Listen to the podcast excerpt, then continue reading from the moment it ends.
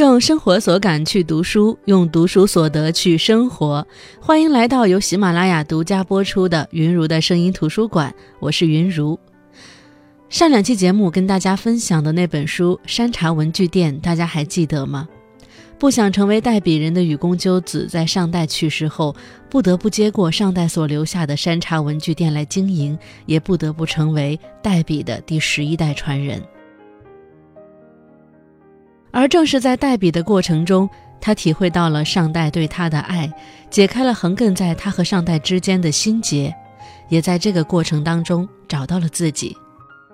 而如果你没有听上两期节目的话呢，我希望你先去听上两期节目，因为上两期节目分享的是日本作家小川丝的《山茶文具店》，而今天分享的这本书《闪闪发光的人生》是山茶文具店的续篇。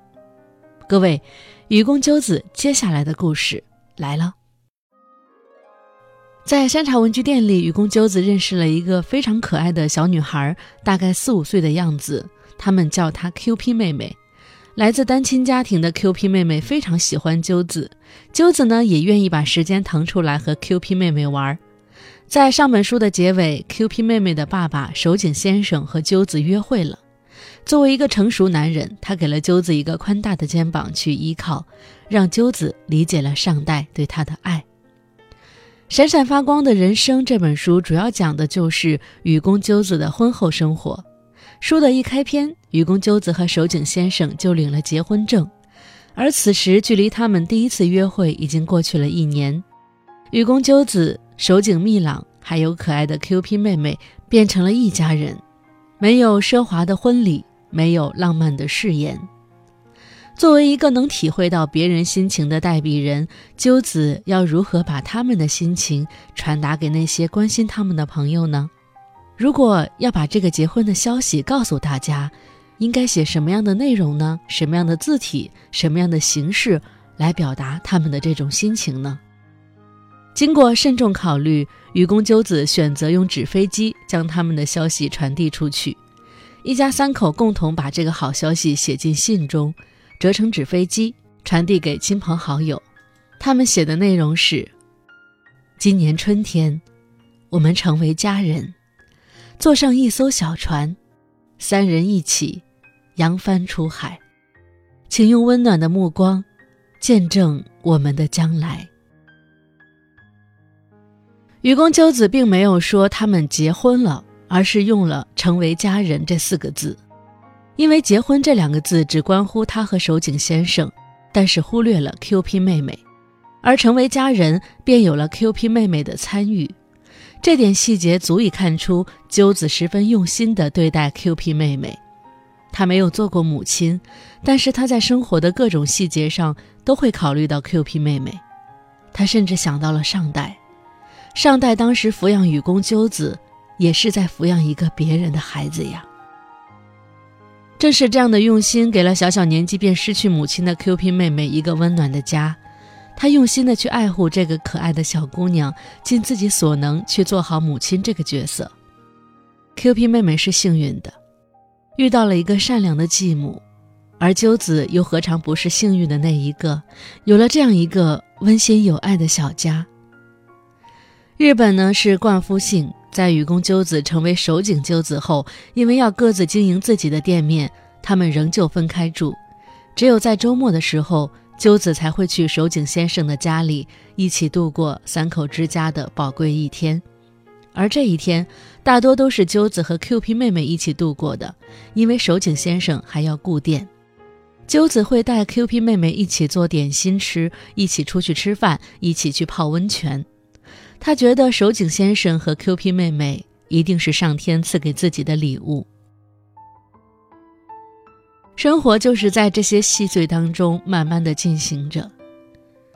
盂兰盆假期，鸠子去了守井先生的老家，见到了守井先生的亲人。从小与上代相依为命的鸠子觉得不可思议，感觉自己像是打开了家族这个潘多拉魔盒的盖子。守井先生的父母健在。还有高龄的奶奶，与他关系很好的姐姐离婚后，带着孩子也回来住在与父母较近的地方。与这么多的人成为一大家子，生活在同一屋檐下。鸠子真的不敢相信，这居然是现实。守井先生的老家在日本四国的深山中，是靠天地滋养、随季节流转的人家。在那里，鸠子还见到了守井的前妻梅雪。当所有人因为怕鸠子多想，都不怎么提这位前妻的时候，守井先生的母亲在鸠子毫不知情的情况下，带他去了前妻的墓地，告诉那个墓穴的主人，站在眼前的这位便是如今照顾着守井的人。让他安心。所有人都忍不住提醒母亲，但是鸠子觉得就应该这样大大方方的说出来。也就是从那个时候开始，他禁不住想多了解这位前妻一些。秋天，鸠子在离山茶文具店不远的地方发现了一家店铺要转让，于是和守井先生商量后，他们决定把守井先生的店铺搬过来。一来地段更好，说不定之后的生意会好很多；二来守井先生和 Q P 妹妹就可以住在山茶文具店，他们一家三口就能在同一屋檐下生活了。但是在帮守井先生搬家的时候，鸠子发现了在守井先生的车库里随意落在那里，差点被当作可燃物垃圾的日记——守井先生的前妻梅雪的日记。鸠子打开了那本日记。看到了因为文字、因为记录而一点点清晰的美雪，那是个多么美好的人呀！一瞬间，鸠子有点难受，他无法原谅守井先生把如此重要的东西放得那么随意，他特别不甘心，替美雪不甘心。可是守井先生的解释是，自己把前妻的东西带去鸠子家里，对鸠子来说不太公平，他已经打算好好生活了。他已经把过去的感情整理好了，更何况前妻一直存在在自己心里，并不会因为这些东西的存在与否就改变。但是，鸠子始终觉得守井先生在前妻的问题上对自己顾虑太多，还不如大大方方的摊开来说，没有必要遮遮掩掩。这件事情几乎成为他们结婚后第一次吵架的导火索。说是吵架，不如说成是冷战。但是仅仅一天的时间，鸠子便释然了，并最终提笔给守井先生写了一封信，提出美雪的日记以后就由我来保管的解决方法。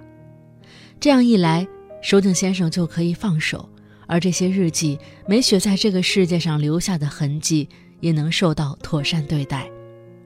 鸠子还在佛龛给美雪设了牌位。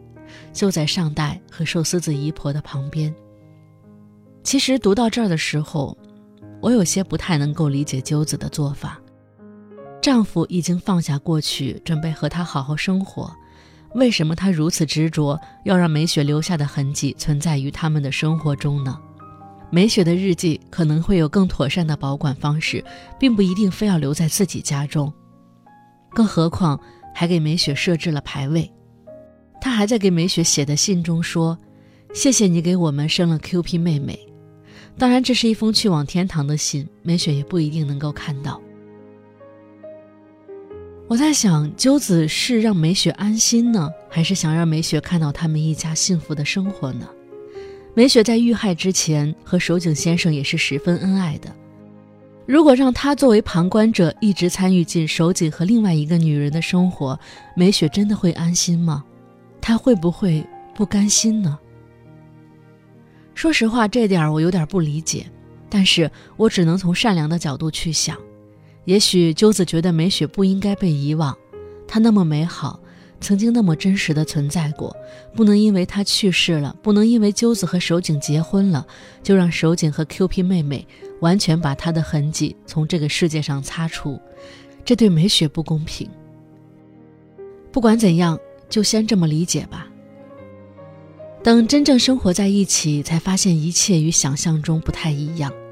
之前鸠子还期待着从今往后每天都能够全家人一起吃早饭，可实际情况却是每天早上手忙脚乱东奔西跑，做饭，给 Q P 妹妹准备东西，准时把她送到学校。可是，正是在这庸长的时光中，一粥一饭的绵长情谊中，他们在彼此身上感受到了家人的温暖。如果说守井先生的那句“与其追寻失去，不如珍惜眼前拥有的东西”救赎了鸠子，那么鸠子成为守井先生的妻子，帮他度过丧失前妻的苦难，对守井先生来说也是一场救赎呀。当然，在这本书里，鸠子的代笔业务还在继续，那些客人们缤纷多彩的人生还在丰富着鸠子的生活。比如，眼睛接近失明的小男孩多国比古，有着与年龄并不相称的沉稳和周到。因为自己的视力缺陷，母亲付出了诸多的辛苦。而懂事的多国比古想在母亲节来临之际，请鸠子代笔给他的妈妈写一封信。但是鸠子了解了这个故事之后，建议他可以在他的帮助下，让多古比古自己亲手写下一封信，那将会是最好的母亲节礼物。还有一个故事是刚刚失去丈夫的叶子小姐，并没有难过的想要去流泪或者缅怀。她的丈夫生前对叶子小姐做过很多错事，叶子小姐的悲伤无处发泄，她想让鸠子用叶子死去的丈夫的口吻给她写一封信，谢谢或者道歉。内向而沉默寡言的寄居蟹小姐有了喜欢的人。两个人的性格却有些相似，只是默默喜欢，却不曾捅破那张纸。而这一次，寄居蟹小姐终于鼓起了勇气，请鸠子代笔写下了一封告白信。就连之前让鸠子代笔过的可尔必斯夫人，也再次上门请求代笔。鸠子说：“只要是为其代笔过一次的人，我就能够轻松的应付。虽说是一段短短的时间，但在代笔期间。”我必须彻底变成那个人，我会透过那个人的心之眼窥见那个人的人生，便不再觉得是陌路人。科尔比斯夫人几年前帮人垫付了车票钱，可是那人一直没付钱给他，估计是忘了。虽然科尔比斯夫人知道那人没有恶意，但是不知道为什么自己一直很在意。现在那人生病了。他怕万一那人因此去世，自己就完全没办法释怀了，也没办法纯粹的为那人的死而感到悲痛。于是，科尔比斯夫人请鸠子代笔，妥善解决这件事儿。每一件或大或小的事情，好像都有某种不可或缺的代笔理由。当然，在这本书的代笔故事里，我觉得最有意思的是，鸠子帮一个长期被婚姻关系困扰的女人代笔写了离婚书。没想到收到信的丈夫也会上门找鸠子代笔，看到那个男人手里拿的那封之前寄出去的代笔信，鸠子只能装傻充愣。结果那个人带来的信看了起来，是他当初代写的那封。他做梦都没有想到会以这样的形式与自己代笔的书信重逢，这真的是一个特别古怪的体验。一人分饰两角，居然要给自己代笔的信再写一封回信。男人不想离婚，想让鸠子写信说服太太回心转意。深知两个人的立场和矛盾点的鸠子十分难办，但是在聊天当中，他也不得不扮演知心的局外人。您那句不记得自己做过什么，不才是问题的关键所在吗？您自己对太太说过什么，做过什么，是怎么伤害到她的？这些问题可不是说句不记得就能解决的。就算您自己已经记不得了。对方也已经因为您的言行受了很深的伤，况且还不是一次两次，他一定是忍耐了一次又一次，每受伤一次就要心碎一次，那都是靠时间来慢慢修复的。他已经忍耐到极限了，您对此却只有一句不记得，连反省都做不到。身为一个成年人，不觉得很丢脸吗？那或许都是您无意识的行为，但无意识的伤害别人，比起明知对方会受伤还有意伤害，罪孽更加深重。所以，请不要轻飘飘的说句“我没有恶意”这种话。不论有没有恶意，对方受伤害这件事儿，都不会改变。的确，天真的伤害他人非常可怕，且罪孽深重。鸠子一连串的质问让男人抬不起头，也似乎了解到了事情的严重性，说出了不想和太太分开的真心话。鸠子也站在他真心悔过的角度，帮他写了一封请求对方原谅和真心悔过，希望对方慎重考虑的信。那之后，这对夫妻到底如何了呢？鸠子很想知道，但是不得而知。而在这本书中，他和上代的笔友静子女士也成为了笔友。感觉真奇妙呀！九子接过了上代的事业，也抚养了一个并非自己孕育的孩子，和上代的笔友成为了笔友，好像他把上代的人生重新过了一遍。如此，他也越发能够理解上代，体会上代对他的爱。爱是什么？爱是一日三餐，爱是一粥一饭，爱是琐碎，爱是唠叨，爱是陪伴。但是在母亲所能给予的爱中，爱首先是用食物来传达的。就像我们每个人都会记得妈妈做的饭的味道，就像理解了上代之后，鸠子便时常回忆起上代曾经给他做过的美食，那种特殊的炼乳的味道。食物是我们最不可或缺的东西。一个人哪怕再潦倒，也会对食物产生本能的欲望。在之前一个人的时候，雨宫鸠子吃的很随意，但是她结婚后，因为有一个女儿，有一个丈夫，她便再也不会应付了。她会像无数的妈妈那样，总是做好各种食物，等待着丈夫和女儿开动。所以，也许正是因为这种原因。上本书《山茶文具店》四个篇章是以季节命名，这本书的篇章是以食物的名字命名的，比如春天的艾草团子，夏天的意式冰淇淋，秋天的猪芽菜，冬天的风斗菜味增。这些应季节的食物是大自然对人们的馈赠，只不过是通过妈妈之手。山茶文具店里，愚公鸠子和上代，也就是他的外祖母，完成了和解。那这本闪闪发光的人生里，愚公鸠子的妈妈出现了，那个不知是因为古怪造型而被人认为是模仿 Lady Gaga，还是因为模仿 Lady Gaga 而造型古怪的女人。镰仓的人们戏称她为雷迪巴巴。鸠子听过这个人，但是一直没有见过。当他出现在山茶文具店的时候，鸠子一下子就认出来，这个人就是大家常说的雷迪巴巴。他问鸠子要钱，那语气理所应当到好像是鸠子欠他的，应该时常拿钱供奉他似的。鸠子觉得莫名其妙，但是他却说自己忍着疼生了鸠子，现在只不过是借点钱，还骂鸠子是不孝女。鸠子即使不想承认这个女人是自己的母亲，但是不可否认，她的嗓音和上代的嗓音像是一个模子刻出来的。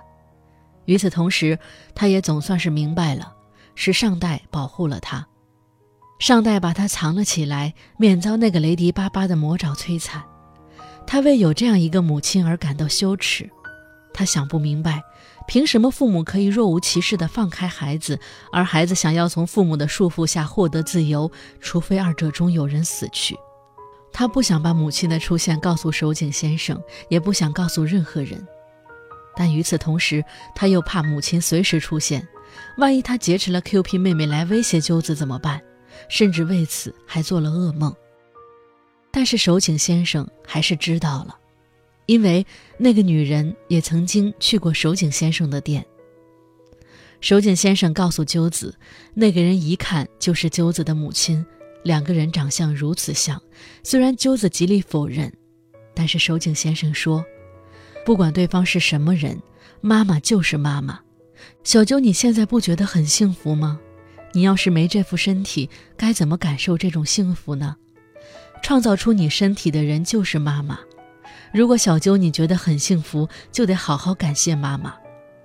当然，也没必要强迫自己去喜欢他。